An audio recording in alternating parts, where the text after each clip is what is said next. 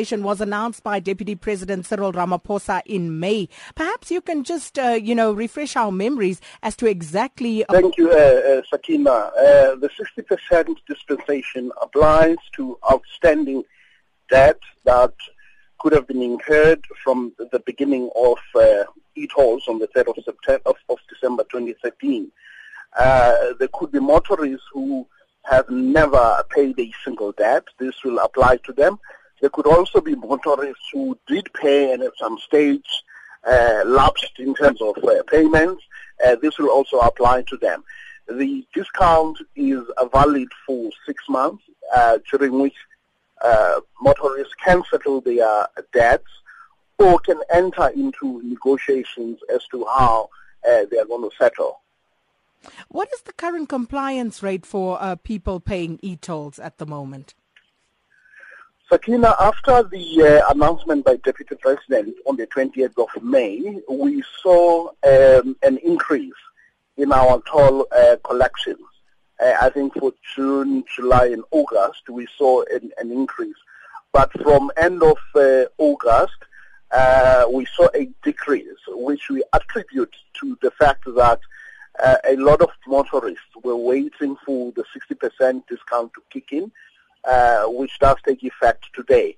And we are hoping that uh, the response will be positive and, and once more we will see an upward trend in, uh, in, in our collection. And what if people, uh, of course, we know there are those who are fundamentally opposed to the e-tolling system. What will be the consequences for those motorists who uh, do not even take, um, you know, advantage of this discounted period? Well, you know, let me first address the fundamental opposition to, to e-tolling. Uh, e-tolling, again, we emphasize the method of payment. Uh, tolling has been in existence in South Africa uh, since the mid-80s. We've had tolling. E-tolling is an electronic method. We put in gantries on the highway instead of a conventional uh, plaza. And I appeal to those who are fundamentally opposed, not to be entrenched and, and, and, and be ideologues about uh, a method of payment for infrastructure. But to answer your question, uh, not paying for tolls in this country is an offense. Uh, and this is contained in the 1998 SANRAL Act.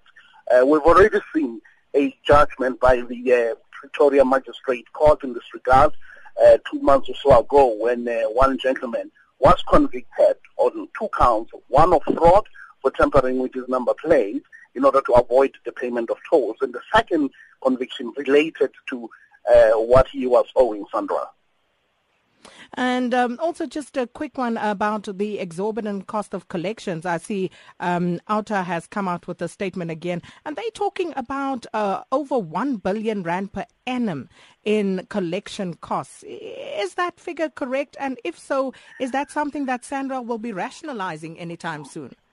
Well, Sakina, again, you know, the likes of OUTA has become ideologues uh, over this matter. In South Africa, you have 750,000 kilometers, 201 of which are e-tolled. And it's very interesting that they are, they are you know, they're creeped, uh, their imagination is creeped by 201 kilometers out of 750,000 kilometers. But their figures are, are way, way, way uh, out of uh, uh, what is the actual picture. OUTA sits outside uh, SANRAL, and, uh, and many times they claim to be experts on what is going on internally. We have said uh, before the courts that the cost of collection is not exorbitant. In fact, at the time we were in court with OUTA, we stated that out of every rent that we are collecting, I think it was 18 cents or so, that was the cost of collection. Of course, to, in order to collect money, you have to spend money. But that it is 1 billion uh, per annum in relation to what? You know, if they were saying it's 180 million, we would say, well, 180 million maybe in relation to a billion. But 1 billion in relation to what?